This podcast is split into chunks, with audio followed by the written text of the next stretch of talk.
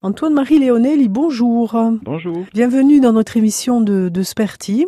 Vous êtes chargé donc de la valorisation des archives sonores au sein du musée de la Corse. Eh bien c'est ça, hein, c'est chargé de la documentation et de la valorisation des archives sonores dans le secteur de la phonothèque, qui compile donc tous les enregistrements relatifs à la Corse depuis près d'un siècle.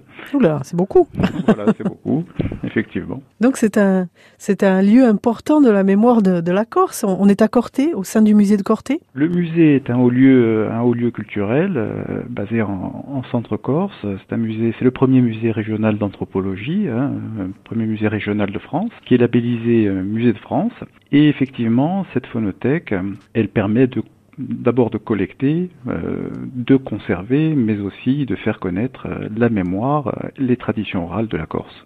C'est ce qu'on appelle l'estru paisano. Alors l'estru paisano, c'est un des niveaux d'accessibilité à la phonothèque. Hein, il y a différents niveaux pour accéder à la phonothèque, bien sûr en se rendant directement au sein du musée. Hein, dans les galeries permanentes, il y a un espace qui est dédié à la diffusion d'archives sonores du musée en boucle. Ensuite, vous avez la possibilité de prendre contact, de prendre rendez-vous pour entendre des choses plus précises avec Bernard Patsogne, mon collègue, ou moi-même. Et enfin, vous avez le site internet du musée de la Corse qui permet d'entendre quelques extraits sonores. Et pour terminer, bien sûr, l'estru paisano, qui est un format à l'extérieur, extramuros du musée.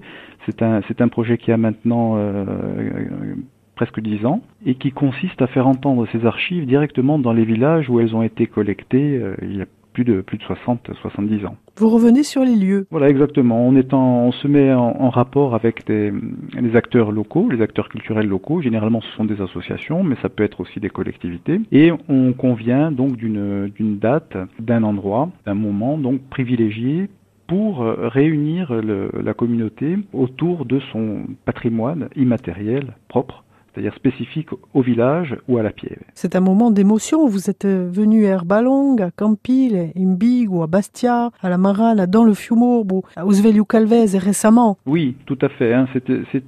C'est un format qui est bien apprécié du public de manière générale, parce qu'à la fois il permet cette liberté d'accès, puisque c'est le musée qui se déplace, et en même temps une interactivité entre les participants et l'équipe du musée, où justement on donne la parole à ces personnes qui sont souvent les descendants des chanteurs qui sont enregistrés et qui permettent d'abord de compléter certaines informations que nous n'avons pas, et puis de nous éclairer sur certaines choses, sur d'autres personnes ressources, et parfois même on a la bonne surprise, on nous transmet des documents précieux. L'échange est important. Tout à fait. Alors des fonds sonores, 1500 heures d'enregistrement, des archives anciennes, vous avez des fils magnétiques, vous avez les fameux 78 tours aussi. Oui, voilà, il y a différents formats. Alors, grâce au progrès technologique, on a réussi à numériser pas mal de choses, et on essaie justement de parfaire un peu les enregistrements.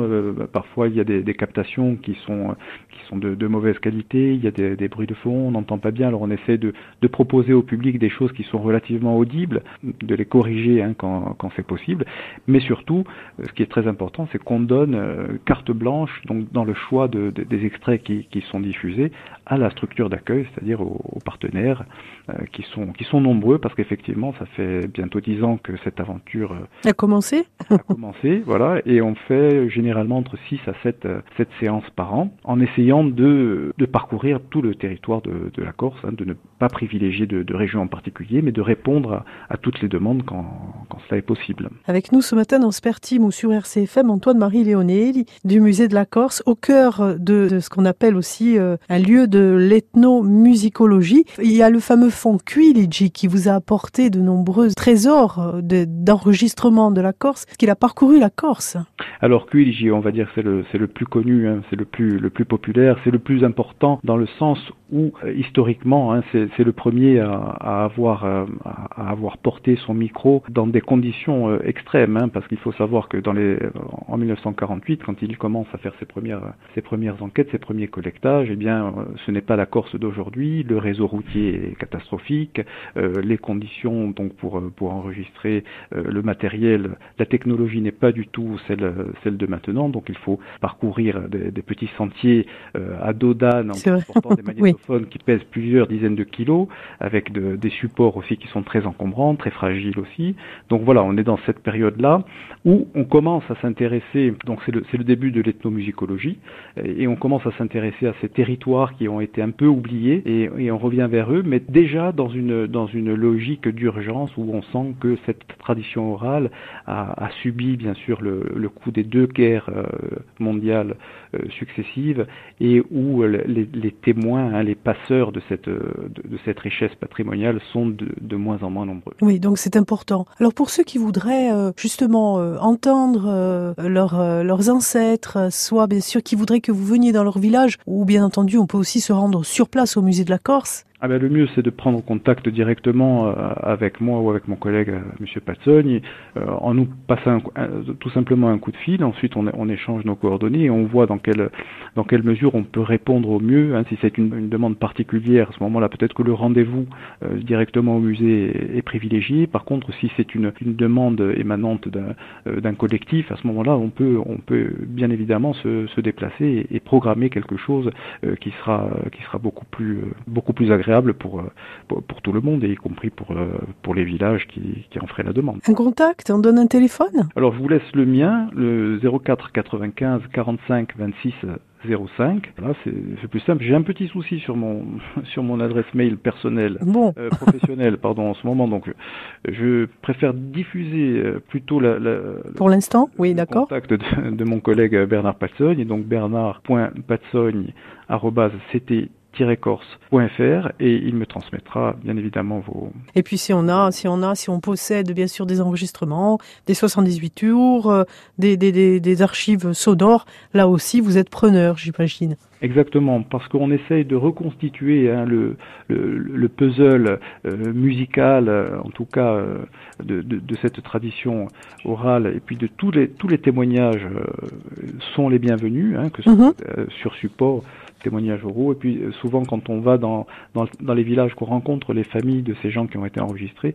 et bien spontanément ils nous donnent de précieuses informations, et parfois on nous communique des documents très intéressants. Merci à vous, Antoine-Marie Léonelli. On va vous retrouver pour une prochaine émission et continuer à plonger dans les archives sonores, la mémoire sonore de la Corse au sein du musée de la Corse. Bonne journée, une émission qu'on peut podcaster sur notre site Chronique patrimoine d'RCFM. À bientôt, au revoir. Merci beaucoup, au revoir.